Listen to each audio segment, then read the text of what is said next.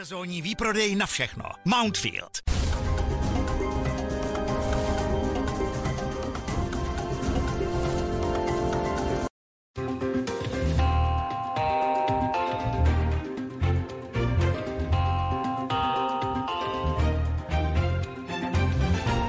Začíná pořád k věci, vítejte u něj. Je týden po volbách. Premiér Andrej Babiš uvedl, že je připravený být v opozici. Kam se posunula vyjednávání vítězné koalice spolu s koalicí Pirátů a Stan? Kdo se stane předsedou sněmovny?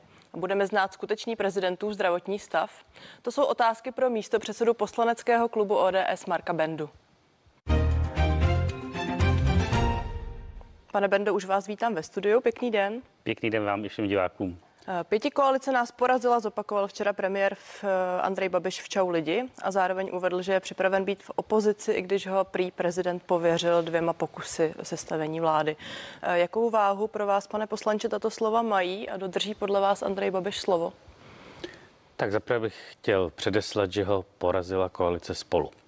Jo, ne pěti koalice. Pěti koalice má většinu 108 hlasů v poslanecké sněmovně, ale my jsme ho porazili a může se pokoušet Andrej Babiš jakkoliv rezin, dezinterpretovat výsledky voleb, ale volby prostě prohrál, přestože se to nečekalo. Tak to myslím, že je první, co je třeba uvést na pravou míru. My to jsou premiérova slova, díky, že reagujete. My jsme Andrej Babiše porazili.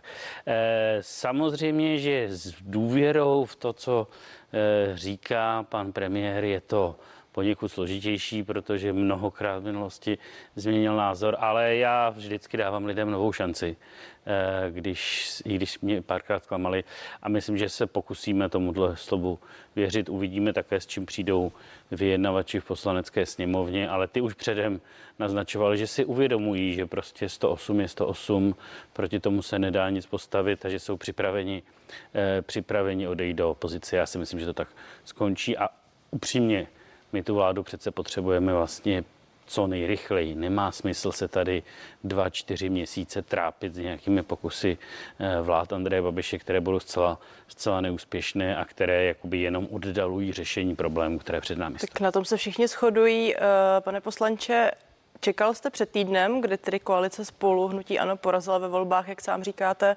čekal jste před týdnem takovou kapitulaci Andreje Babiše? A těžko říct, já myslím, že on nečekal, že to vyhrajeme.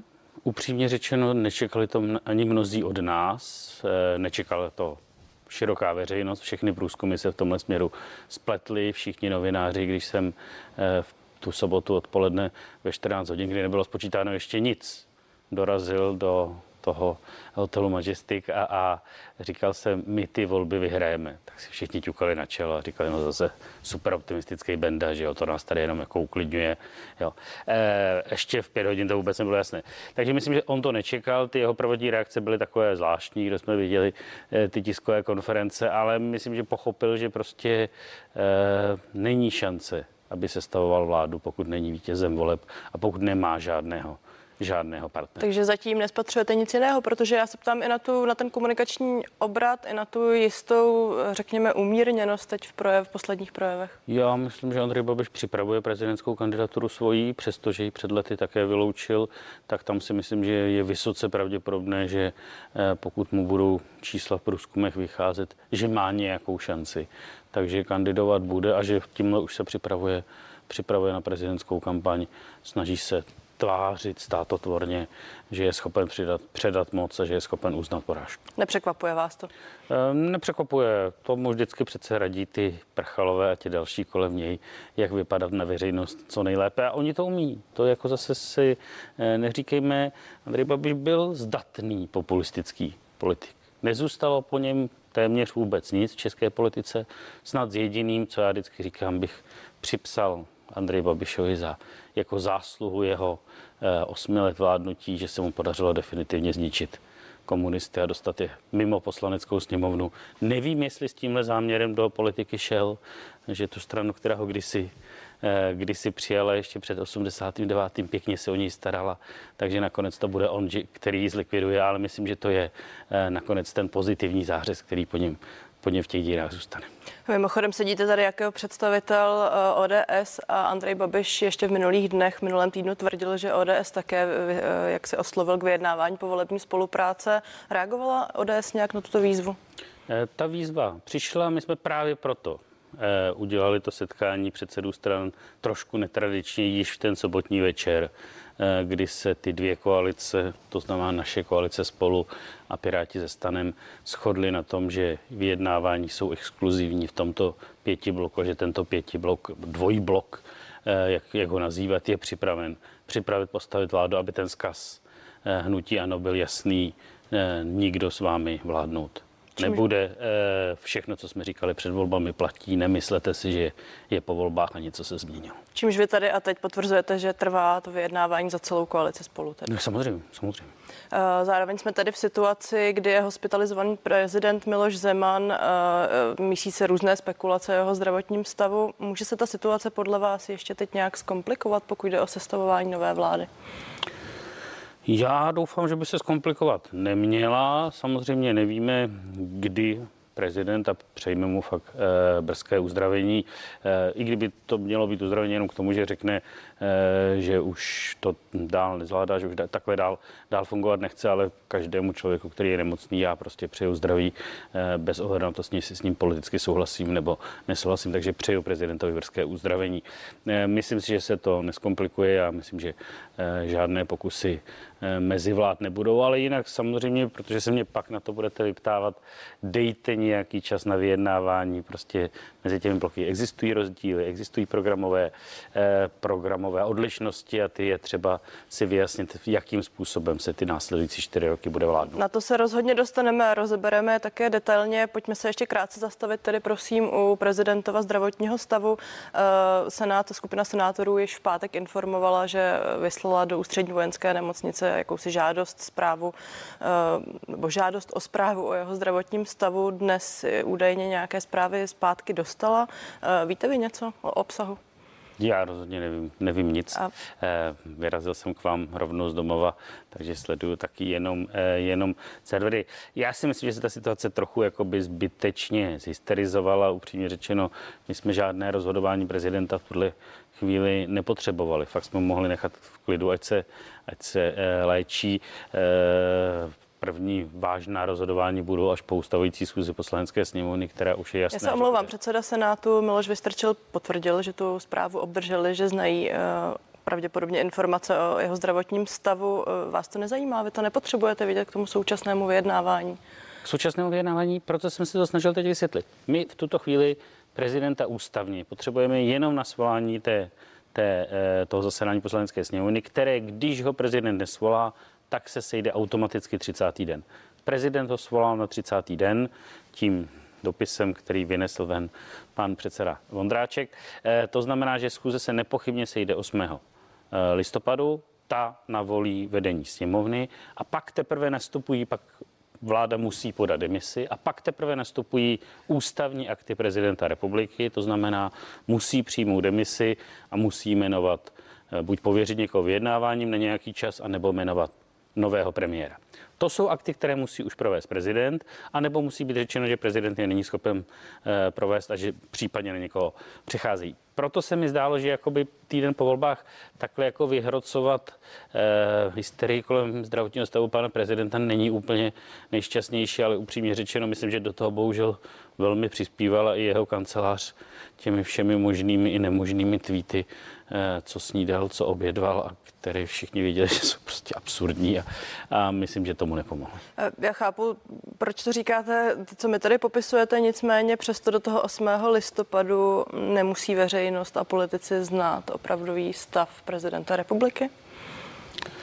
Já mám sám za sebe pocit, že i prezident republiky má právo na jistou ochranu, eh, ochranu soukromí a že ji teda má malou a že každý z nás má pokud řekne, že jeho, nechce, aby jeho zdravotní diagnoza byla zveřejňována, eh, tak je to jeho věcí. Jo, nemyslím si, že eh, my máme vědět, jestli bude schopen vykonávat svoje ústavní promoci a jestli případně jsme v situaci, kdy musí nastoupit ten zmiňovaný článek. Já se omlouvám, ale ani to právě tady. nevíme, zda je schopen výkonu svých pravomocí. Eh, no, to v tuto chvíli nevíme, ale mám dojem, že v situaci, kdy nepotřebujeme bezprostředně žádnou pravomoc eh, vykonat tak, že máme být trošičku trpěliví, že nemusíme nutně tlačit na pilu. Blíží se 28.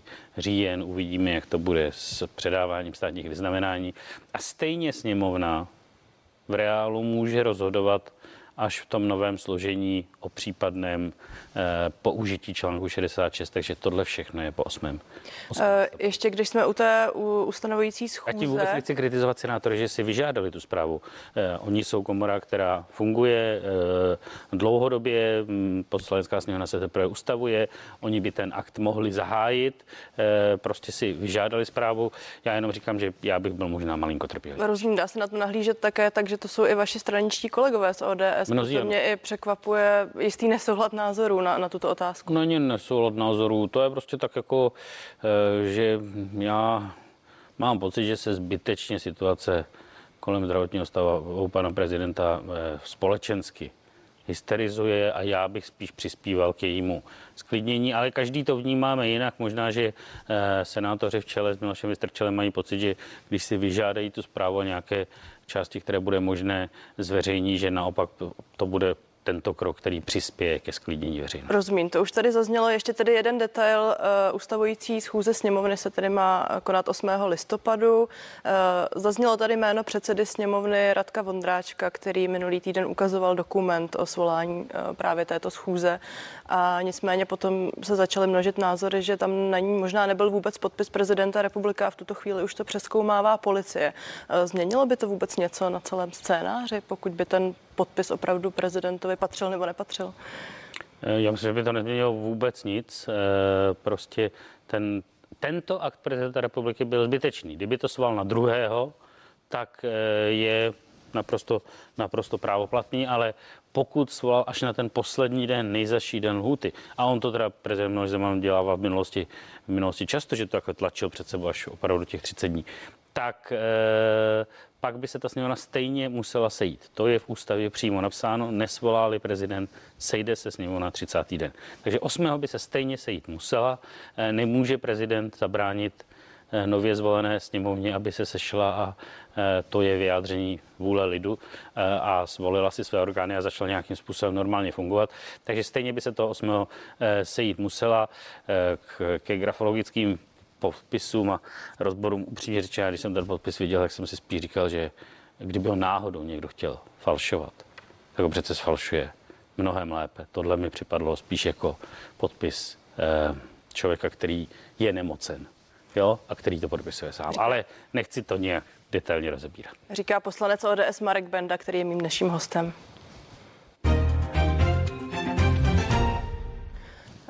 Ještě prosím krátké shrnutí té aktuální situace. Eh, server Info.cz také přinesl informaci, že vojenské zpravodajství vyšetřuje okolnosti vůbec prezidentovy hospitalizace.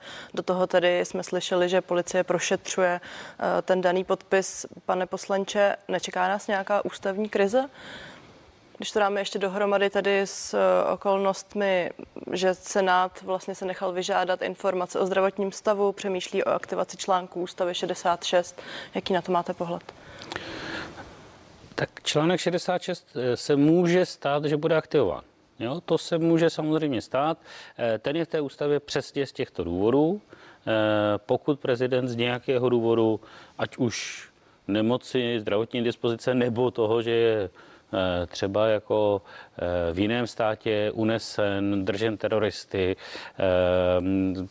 eh, těch věcí může být celá řada, není schopen dočasně vykonávat své funkce, to znamená, Není to na to, aby komu prohlásil, že není prezidentem, není to na to, aby probíhal jakýkoliv pokus o zbavení funkce ústavním soudem, ale je to na nějaké dočasné omezení, tak ten článek 66 právě připouští, že usnesou se na tom obě, obě komory, pak eh, ty pravomoci vykonává někdo jiný. U těch pravomocí, které jsou jeho originální, ty takzvaně nekontrasignované, je vykonává předseda poslanecké Já vás tady s dovolením zastavím, vy jste předseda ústavně právního výboru. Dokážete Možná, že se si, Dokážete si představit, že eh, se to v reálu opravdu stane a jaké budou dopady do praxe, protože by, šel, by šlo opravdu o určitý precedent v českém právu. Šlo by výrazně o precedens, zatím se to nikdy nestalo. Já věřím, že pan prezident se uzdraví a že se to nestane, ale pokud bychom eh, byli v situaci, že bude nadále hospitalizován, že nebude eh, schopen přijmout demisi vlády, jmenovat nového předsedu vlády, tak by asi eh, se taková diskuse musela vést, to byla by otázka, jestli se vede jako nahrazujeme na 14 dní, to možná počkáme. Vypadá to eh, dlouhodoběji, ale tam bychom museli mít nějaké zprávy eh, i od pana prezidenta, bude-li schopen, nebo od těch ošetřujících lékařů. Eh, pojďme k dalšímu tématu a to je povolební vyjednávání. Jistě téma, které zajímá voliče. Andrej Babiš včera ve svém projevu Čau lidi uvedl, že novou vládu chce vidět do Vánoc. Tak bude podle vás do Vánoc? No to já doufám, že pevně doufám, že ano, pokud v tom eh, právě pan odcházející předseda Babiš nebude dělat nějaké eh, brikule tím, že by si bral nějaké pověření, tak jestli pověření padne rychle po tom 8. listopadu, tak já věřím tomu, že koalice je schopná mít programové věci do 8. listopadu vyjasněné a pak se samozřejmě budou řešit otázky eh, personální. Znáte oblíbené heslo, dokud není dohodnuto vše, není dohodnuto nic, takže ty věci se nějakým způsobem detailně dohadují, ale pak se připraví nějaký, nějaký eh, celkový draft koaliční smlouvy a ten bude muset být všemi stranami potvrzen. Ale já si myslím, že určitě do Vánoc musíme mít vládu. Tak... Dokonce bych doufal, že do konce roku by bylo skvělé, kdybychom měli vládu s důvěrou, ale to je možná příliš. Já budu myslet na vaše slova. Pojďme s dovolením k těm personálím. Eh, předseda Petr Fiala, předseda ODS, včera uvedl v české televizi, že eh, do 8. Sněm, prosi, listopadu, omlouvám se, eh, chcete mít podepsanou společnou koaliční smlouvu s koalicí Piráti Stan. Vít Rakušan dnes zároveň v našem vysílání uvedl, že zítra budou obě koalice jednat, tak na čem se v tuto chvíli s tou druhou koalicí shodnete? Já myslím, že se shodujeme na řadě věcí. K personálním se samozřejmě ještě nedostáváme. Eh, je řada průsečíků programů, které jsou bezproblémové a které jsme svým způsobem věděli již před volbami, ale samozřejmě jsou tam nějaké části, eh, kde existují jisté rozdíly, um, asi bych řekl možná jenom spíš akcenty. A můžete být konkrétní? Já Kde je to nejobtížnější? Já nevedu všechna všechna ta jednání, že my to máme rozdělené do těch jednotlivých, eh, jednotlivých sekcí, eh, kterých bylo vytvořeno šest. Já se, dejme tomu, zabývám eh, více sekcí, kde je právo, vnitro, digitalizace Můžete státu. být konkrétní, alespoň v těchto oblastech? No, moc konkrétně nebudu, nebudu říkat, co jsou problémy. Řekněme, že jsou věci, které jsou poměrně jednoduché a ve schodě, jako je právě digitalizace a kroky eh, s ní spojené jsou věci, které v oblasti spravedlnosti, kde řekněme naše koalice je eh, poněkud konzervativnější, neslibuje žádné revoluce. Ta druhá koalice má představu, že se věci mají více měnit, více docházet k nějakým posunům a to tady si tady si vyříkáváme a budeme si tenhle týden vyříkávat, eh, Mimo... kde, kde je ten trůseč. Mimochodem, jen krátce, jak se vám konkrétně vyjednává nebo dívá na to vyjednávání koalic? Eh, v té druhé jsou tedy Piráti a vy jste je opakovaně, například na jaře v řadě komentářů, velmi nahlas kritizoval.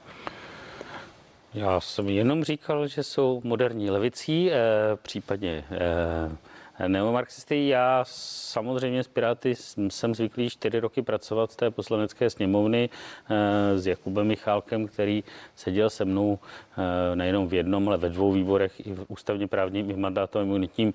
Eh, víme, že na některé věci máme odlišné názory, že prostě máme odlišné akcenty, ale umíme se navzájem respektovat a umíme vědět, Jakub bude chtít tohle, Marek bude chtít tohle.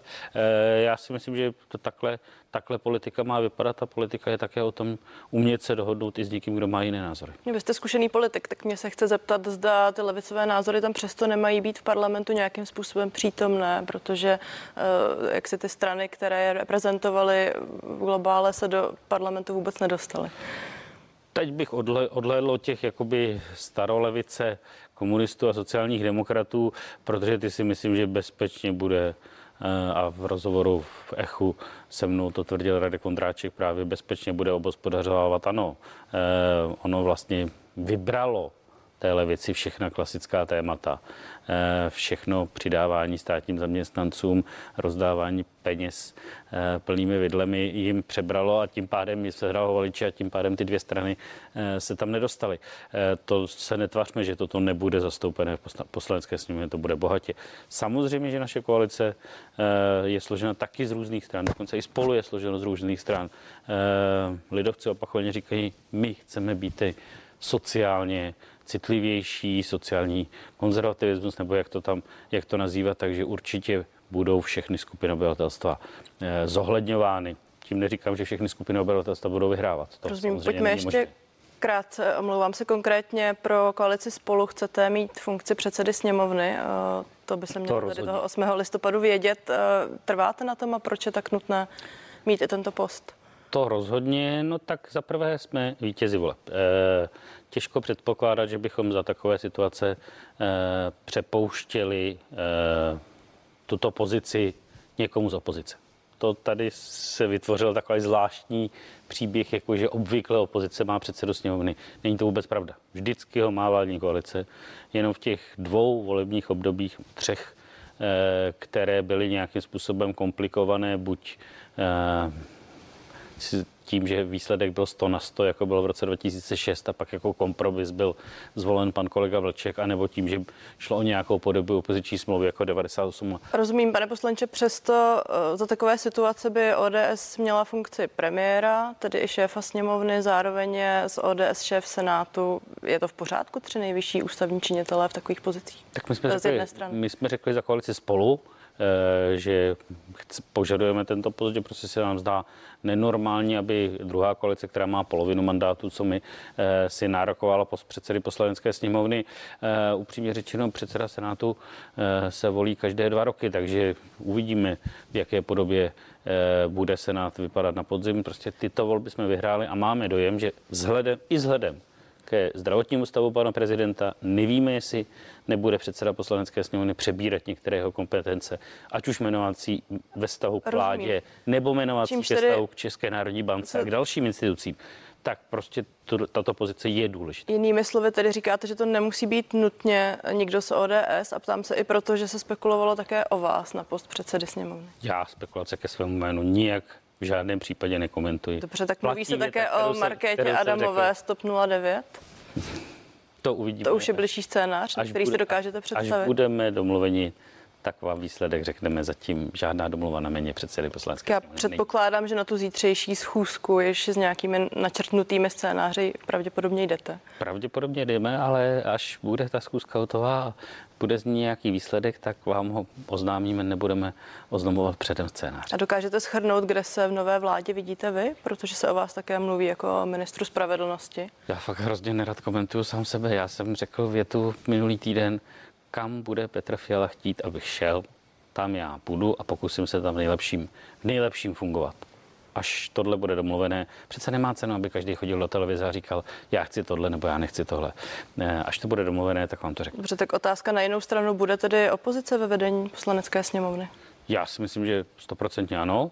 Eh, hnutí ano je nejsilnější subjekt, eh, individuální v poslanecké sněmovně má nejvíc poslanců, získal nejvíc poslanců i jako, i jako subjekt, eh, musí být zastoupeno ve vedení poslanecké sněmovny. Pokud jsme říkali nějaké výhrady, že se tak stát nemusí, tak to bylo jenom za situace, kdyby docházelo k obcházení ústavy prostřednictvím prezidenta, stávajícího premiéra a pokusům o to vytvářet nějakou vládu, která nemá nejmenší šanci pokud ten proces předání moci bude normální, tak samozřejmě hnutí ano bude zastoupeno ve vedení s tím. To byl poslanec ODS Marek Benda. Děkuji za rozhovor. Děkuji pěkně za pozvání za otázky. No a více otázek ani odpovědí už pořadu k věci neuslyšíte. Těším se s vámi u dalšího vysílání CNN Prima News na viděnou a těšte se na další zprávy.